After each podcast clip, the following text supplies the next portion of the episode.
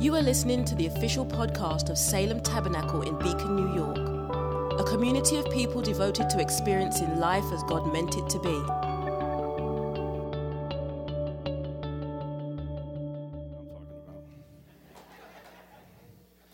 Let's remain standing for the reading of the gospel. And, again, don't shoot the messenger. I'm just reading what Jesus said.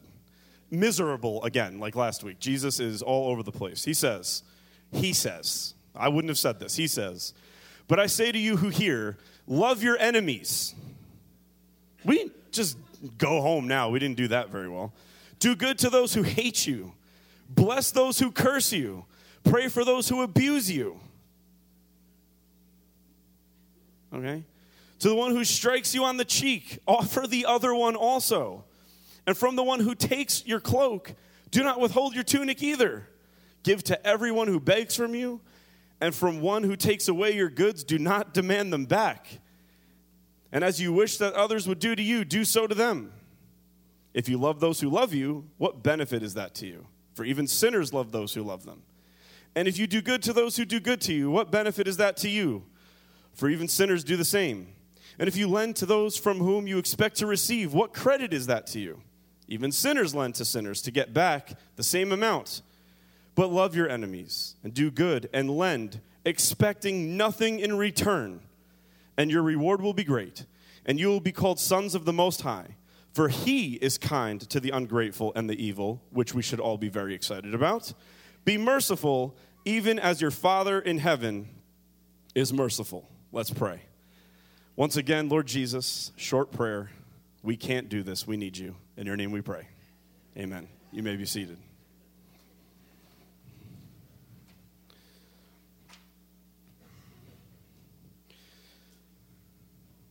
I don't want to preach this message. I do, actually. It's very exciting. Jesus literally commands the impossible. And I want to start off by saying two things just so we can keep things very simple this morning. Number one, Jesus is talking to those who can listen, is what it starts off saying. And so when he's talking about turning the other cheek, when he's talking about if somebody steals from you, give them more than what they took, when he's talking about those things, he's not telling somebody who's in a relationship where they're getting their brains beaten to continue getting their brains beaten.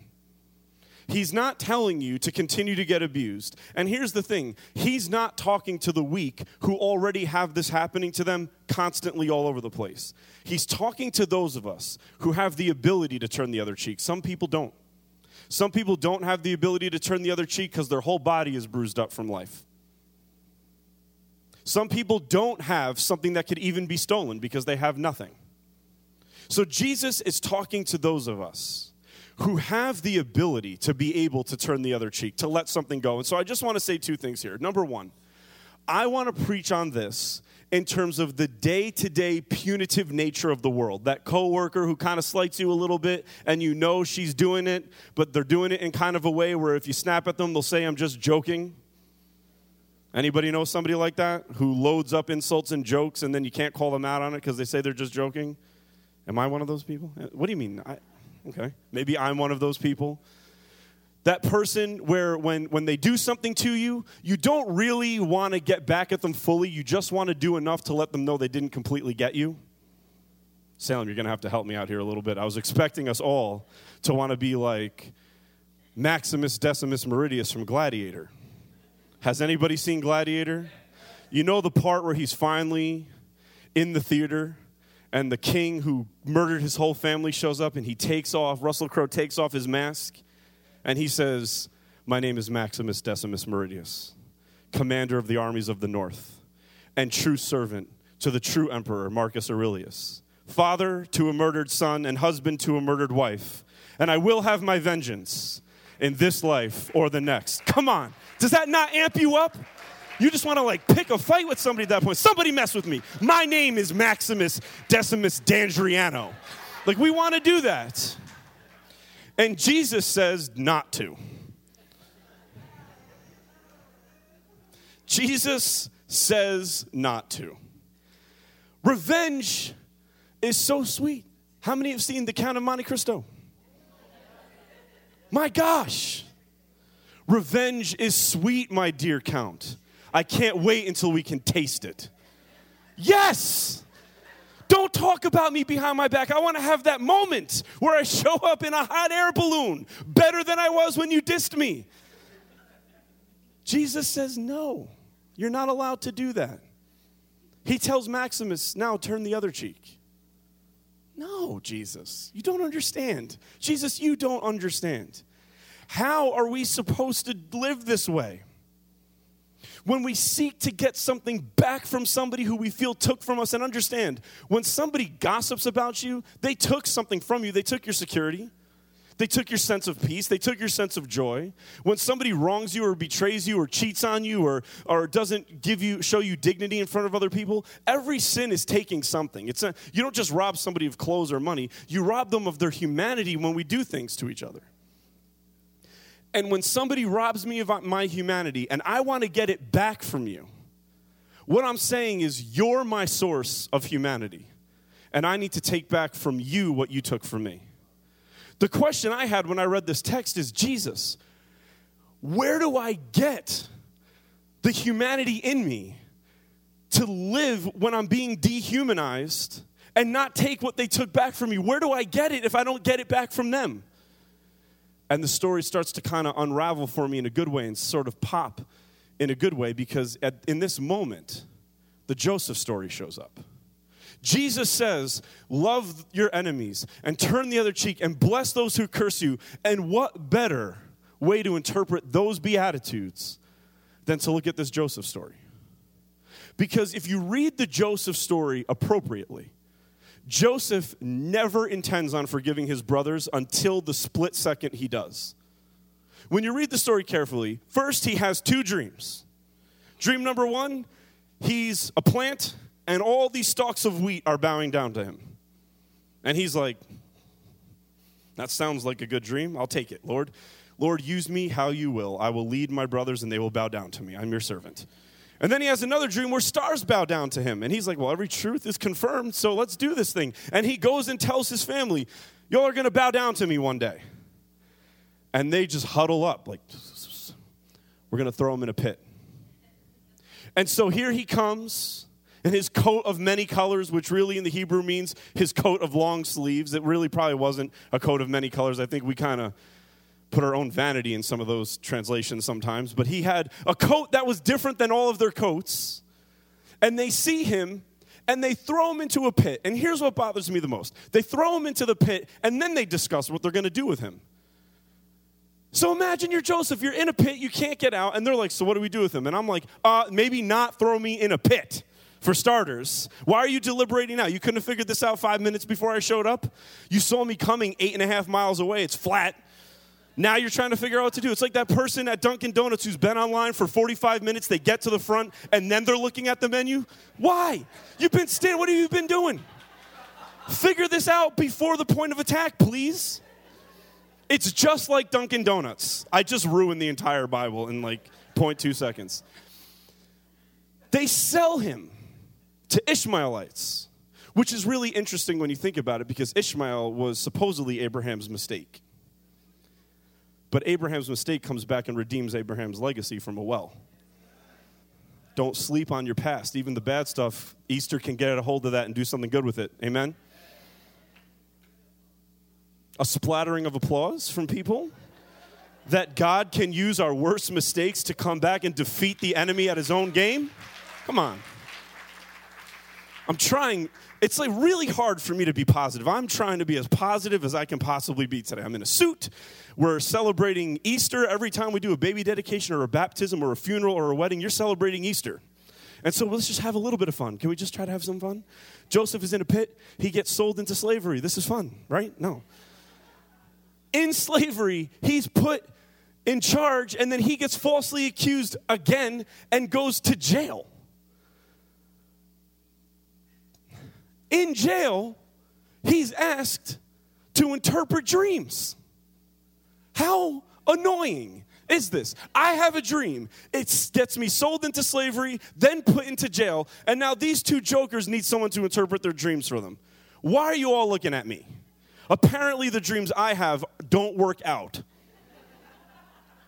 Don't read it knowing the end. This is silly. So, watch this. Joseph interprets two dreams. How many did he have? He interprets two dreams, and they both come true.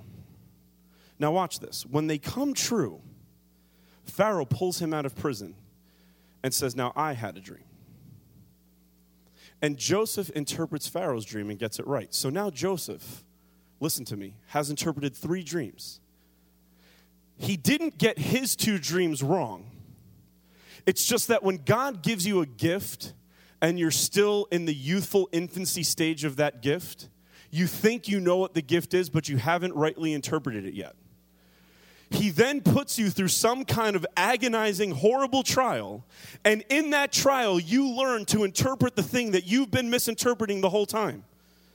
Joseph interprets a total of three dreams, which is the number for resurrection. So Joseph has a resurrection in his ability to interpret dreams. And now his brothers show up. Oh, look who's here. This is the Maximus Decimus Meridius moment. This is the moment that you wait for. It's Batman throwing Joker off the top in the actual good Batman movie, the original good one. Michael Keaton. And, and, and he keeps laughing even when he's dead, but you know you got him. Like, that's, that's this moment. And he's like, Who are you? And they're like, uh, we're, We come from, you know, Canaan and blah, blah, blah. And he's like, How many brothers do you have? Is your youngest one with you? Go get him and go get your youngest one. But our father doesn't want him to come to Egypt. I don't care what your father wants. Bring him here. And in the meantime, you guys stay in prison. He's messing with them. He's doing what we would do without Jesus. He's doing it. He's, he's manipulating them. He's twisting them. He's making them go back and forth from Egypt to Canaan. He's scaring them. And then he puts his chalice in Benjamin's sack, the favorite child, the only favorite child left, and says, Go chase them down, and I think somebody stole my chalice.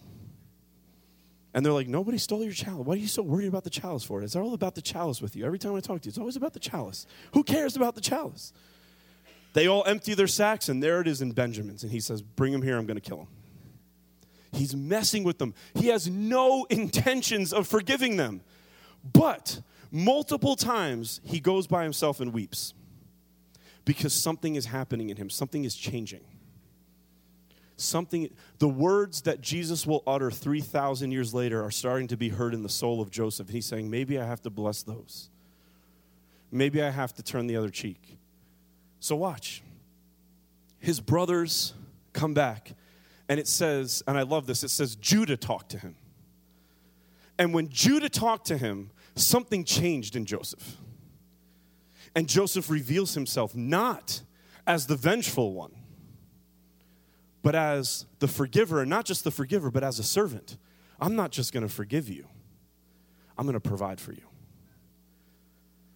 It's funny that it's Judah who talks to him and gets him to the, because I still think that praise has a funny way of filling God with compassion. It's why and I have this debate with some of my pastor friends all the time who think you shouldn't get you shouldn't tell your church to praise, you shouldn't tell them to jump because if they're going through it and they jump and get all sweaty and hot, they're still going to be going through it when it's done. And I'm like, "Well, I completely disagree with you and also your church sounds boring." But the point isn't what happens to us when we praise. Has somebody ever done something nasty to you and you act like you're happy just to let them think they didn't bother you, even though you're like absolutely mortified on the inside? but like you actually pull it off and you act like you don't care at all. I feel like in a lot of ways that's what we're doing to the powers of darkness when we praise. You can hit me as much as you want. You're not going to take my jump. You're not going to take my shout. Even if I'm dying on the inside, you're not going to get to see that. It's holy defiance. And I think there's something about that that makes God reveal himself. I think when he sees people like that, and I know this just being a parent, there's times where I look at Sophia and she's annoying. She's really annoying. And I don't, I don't want to go pick her up. But then there's times where she looks at me with that face, and like I'd walk through fire to go pick her up. And I feel like when we, we praise is us making the cute face to God. praise is our cute face. We should make it all the time because apparently cute faces get you out of getting spanked all the time. all the time. That's it. One, two. Oh my God, you want some candy? You're so cute. I just. So Judah does that. Joseph reveals himself. But watch this Joseph has now reinterpreted his two dreams. By way of review, God gives you gifts and you will initially misinterpret what your gift means until you go through something. And when you're going through something, it's in that trial that God will teach you to reinterpret your gift.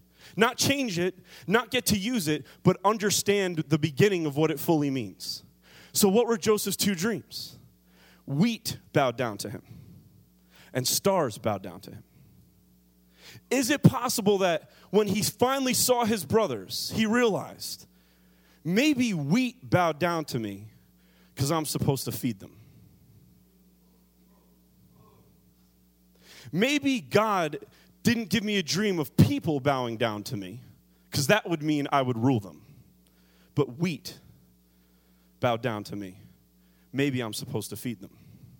What did God say to Abraham? He said, I will make your descendants like the stars of the heavens.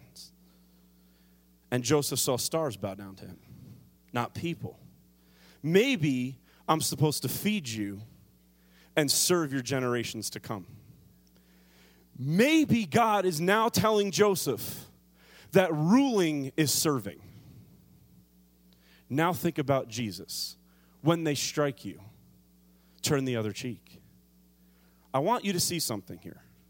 There are two narratives that we can play by our whole life. The first one is the micro narrative. Is that the first one? Good. The micro narrative is the thing that's happening to you right now. It's your moment. Somebody, Dan Savage, gets up here and says, Pastor, thank you for all the hard work of putting the sermon together, and then backhands me across my face. That's my moment. My moment says, Dan, I'm going to give you 30 seconds to run, but I'm really going to give you two, like in Home Alone. One, two, ten. Brrr. Like that's that's what my moment says. My moment says, I just got smacked in my face by Dan. Why? I'm going to hit him back. Or me, probably I won't hit him back. I'm just going to destroy him with my words so he doesn't want to get up in the morning again. Like that's that's my time. I was never really a fighter. I get into and out of trouble with my words all day long. Like we always say, Franco, thank God you and I were not so much closer in age because you would have gotten into a lot of fights on my behalf. If I was walking around with my brother Frank, you see my brother Frank up here? If I was walking around with him all the time when we were growing up, I would have run my mouth, not like the micro machines guy at the end of the commercial from back in the day that talked a million miles an hour. I would run my, he would one time I would have run it and he'd have been in the bathroom or something. And I'd be like, right, Frank? Oh, Lord. I totally forgot. Oh, yeah, Dan Savage smacks me in my face.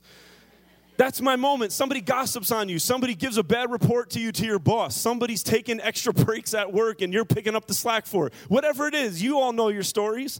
Life is crazy out there. And your moment is a micro narrative, it has to be governed by a meta narrative. There has to be a bigger narrative governing our small everyday ones. And so there's something called the meta narrative. And the meta narrative is the gospel hope that in the end, God is going to make all wrongs right. So watch this Joseph in the micro narrative. My brothers put me in a well and sold me into slavery, and now they need me for food. Guess what they're not getting? I'm going to give them enough food just to have a snack on the way home, and that's it. Just to be obnoxious.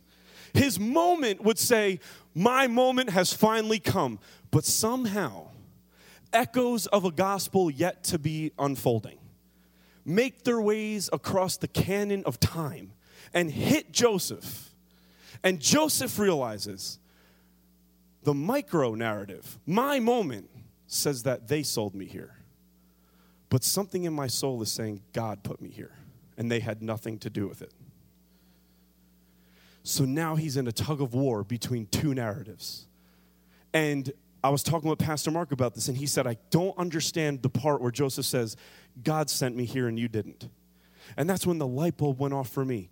There's a narrative at play that transcends all of our day to day narratives. And Joseph without lying, can say, You, on one level, in one narrative, you put me here. But on another level, You had nothing to do with this. And what does he say to them? He says, You meant to kill me, but it was so that I could give you bread and save you and your generations from famine. One day,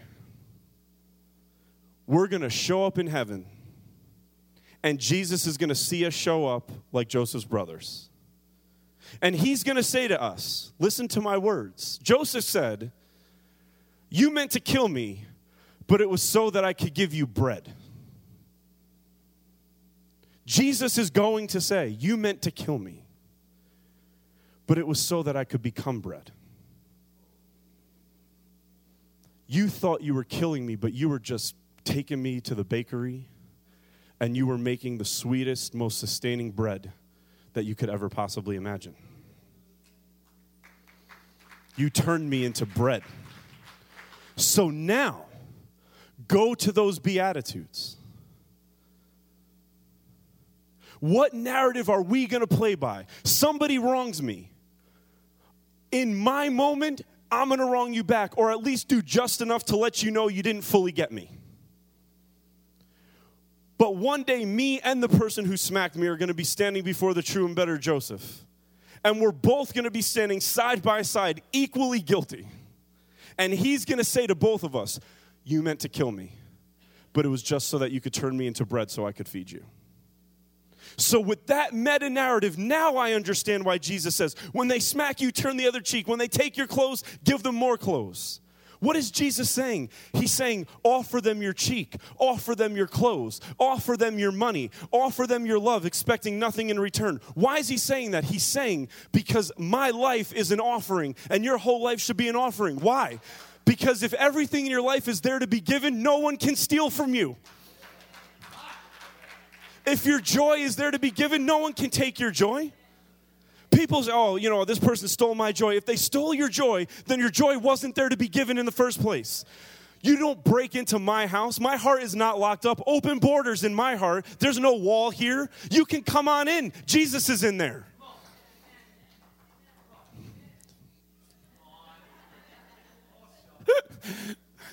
Just a quick, like, whatever. Oh my gosh. So, inside and outside the edges. I close with this. When we're outside the edges, when we're living outside the edges, the edges that we're supposed to be living in is gospel hope. Every time we respond to any situation, we're supposed to respond to the situation under the meta narrative of gospel hope. When we go out of bounds and we respond in our moment, and we don't respond according to the one day hope that's coming, but we respond to the present reality of what's happening. This is why he told us to walk by faith and not by sight. Because if I walk by sight, I'm only going to be handling my moment. But if I walk by faith, I can pull on a moment that's yet to be. Okay, so if I'm functioning according to my moment, what is it going to produce? It's going to produce revenge, and it's even worse than revenge, it's going to produce investing. I won't give to you I'll invest in you. When you give, Jesus says, give expecting, but when you invest, you expect a return. So when I'm living according to my moment all the time, when my schedule, my money, my opinions, my personality are all at the fore of what I'm doing, all I'm going to do is I'm going to be finding holy ways to get revenge, and it will be following Jesus. I'll turn the other cheek, but then act like I got you by doing it. You know what? Hit me here too. See what I did? I got them. I turned the other cheek, and they didn't expect me to. And we'll turn that into an Instagram post. Hashtag smack me once, I'll let you smack me again. Can't get me down. Hashtag still standing. Hashtag bounce back. Hashtag try to hit me again. Hashtag turn the other cheek. Hashtag ask me to go the extra mile. Hashtag five miles. Like, we'll do all this stuff. We'll use Jesus to do the same thing with Jesus' rules that he's telling us not to do with ours. We're investing. I'll turn my other cheek not as an offering, but as an investment. And now I'll tell you remember the day you hit me twice? You owe me now. It's revenge using gospel, it's turning gospel into legalism. Yeah, you know what? They're telling me to go one mile, I'll go two just to shut them up. No. Jesus is going to be like, You didn't go any. You think you went three, you didn't go any. You were using it and lording it over them. You were hurting them with my rules. You turn the other cheek to live an offering life, not to make an investment, not to get revenge. You go the extra mile because Jesus is going the extra mile, not because you're trying to get back at them. You give them more clothes because Jesus hung naked on a cross not to get them, not to show them that you're better than them. What will we say? We'll quote the one verse that we know I just want to heap hot coals upon their head with my kindness. Let God worry about what He does with our obedience to Him. Just obey Jesus. Don't even make it about the person who's wronging you. We become obsessed with the people who are, we act like they don't matter to me at all, but you keep talking about them, so I'm starting to think they do this person doesn't matter to me. My coworker doesn't matter to me. She thinks she matters to me, but she doesn't matter to me. Then shut up about her. For two seconds, you're talking about her more than you talk about anybody else. I'm starting to think you're obsessed with her. If they don't matter and Jesus matters, talk about him and stop acting like you're fine when apparently you're not. Turn the other cheek, go the extra mile. But if we respond to our moment, we'll always be seeking revenge and we'll always be investing. But inside the edges, when the gospel hope is the narrative and our response happens inside of the narrative of gospel hope,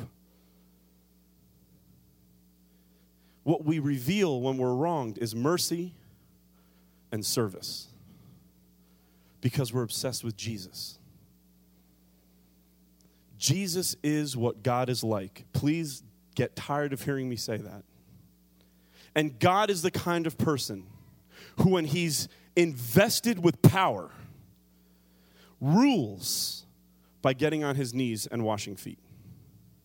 He flexes his muscles by going to a cross and saying, Father, forgive them, for they know not what they do. He doesn't intimidate the sinner, he intimidates the powers wreaking havoc on the person. Stephanie and I were joking about this yesterday. There's that man in the temple who's filled with an evil spirit. And the evil spirit only starts chirping when Jesus shows up. And Jesus casts the evil spirit out of the person. Notice, Jesus doesn't cast the person out of the synagogue, he casts the evil out of the person. I would just love that to hit home for everybody. Jesus doesn't remove an evil person, he removes the evil from the person. He knows how to see the difference between you and the sin in you. But then they criticize him for doing it. And if I'm Jesus, I'm going to be like, do you guys realize there is a demonic presence in here and it didn't say anything until I showed up? That means it's okay being around you all. It's been perfectly fine being here the whole time. And it's only when I show up that it feels uncomfortable. What does that say about you? But Jesus doesn't say that. And I wish he would once. But he doesn't. He just loves the person and walks away, which is more amazing than him walking on water, is him not needing to get the last word. I that is the biggest bigger than the resurrection is him not needing to get the last word because when he rose from the dead he didn't go to jerusalem or rome he started weeding a garden by himself you know how much smack i'd be talking at that point and he's like mm, nice rest after being dead.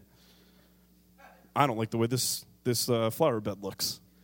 That's not what I would do. Why is he so why is he so content not needing to get the last word? Because he's filled with the spirit. He's filled with the spirit and he knows that justice is coming. He doesn't need to get it now. It's coming. The last thing that I want to say is this. in the moment when you're stuck between the two narratives, when somebody has done something to you and you're stuck between the narrative of knowing one day God is going to make everything right and the moment where everything feels so wrong. Have we been here?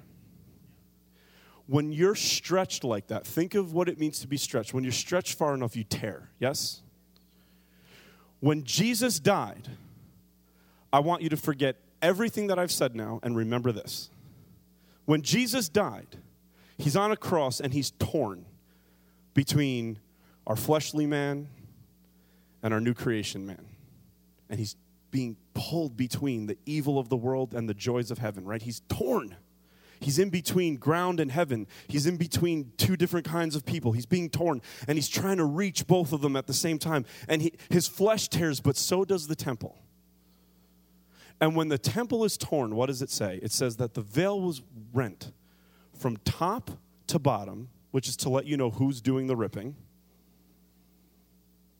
We can't do the ripping. It didn't rip from the bottom up, it ripped from the top down. Heaven does the ripping. But it says that it exposed the most holy place. The most holy place on this side of the resurrection. The most holy place in you will only be exposed when you're torn. People will access the sacred in you the most when life has pulled you and yanked you in two different directions and you don't know what to do and you tear. That's the moment when people like Jacob will be with you and say, Oh, you're the house of God, and I didn't know it. It's in the moment of being torn that the sacred in us is exposed the most. If we spend all of our life refusing to be torn, all they'll ever see is the best of what we can come up with. They'll never see the heaven that is just residing in us, trying to get out.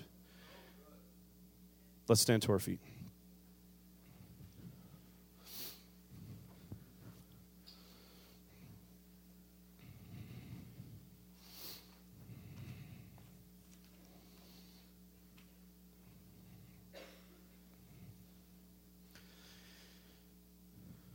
This is where we come to a table because this still, no matter how you preach it, no matter how much you laugh, this is where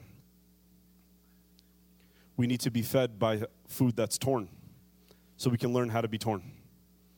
So we come to baskets not filled with one loaf, but filled with a loaf that's been torn. And so, Holy Spirit, we pray that you would hover over this room for a moment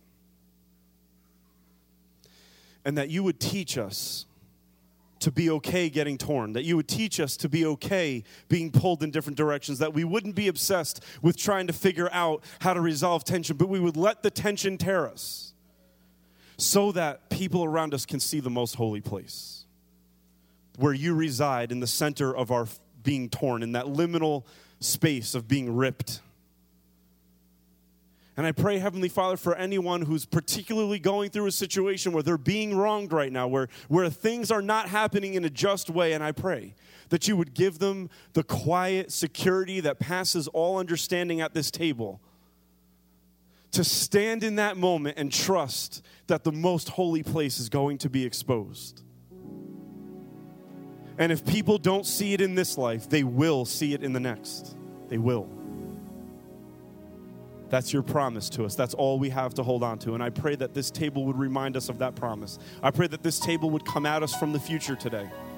That it would be the future promise that Jesus, you've been torn wider than we'll ever be torn, and you've been spilled with a greater mess than we'll ever be spilled with, and that the most holy place exposed in you envelops us and gives us food and gives us energy and invigorates us to be torn on behalf of the life of the world.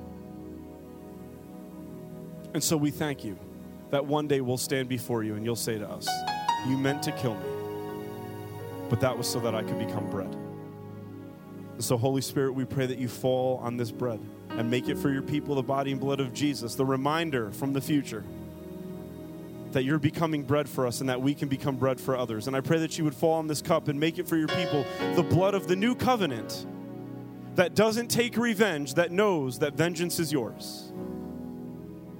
And we're here to show the world that one day wrongs will be made right by going the extra mile and turning the other cheek. And I pray that you would sanctify us. Forgive us for refusing to be torn. Forgive us for self preserving.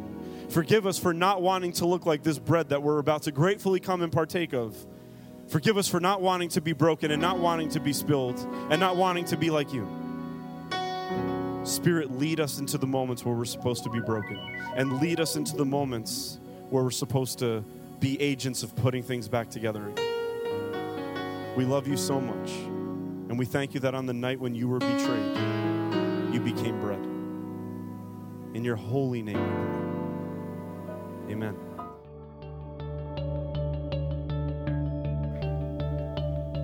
Thanks for listening to the Salem Tabernacle podcast. For more information about us, including gathering times and our location, check us out online at salemtabernacle.com.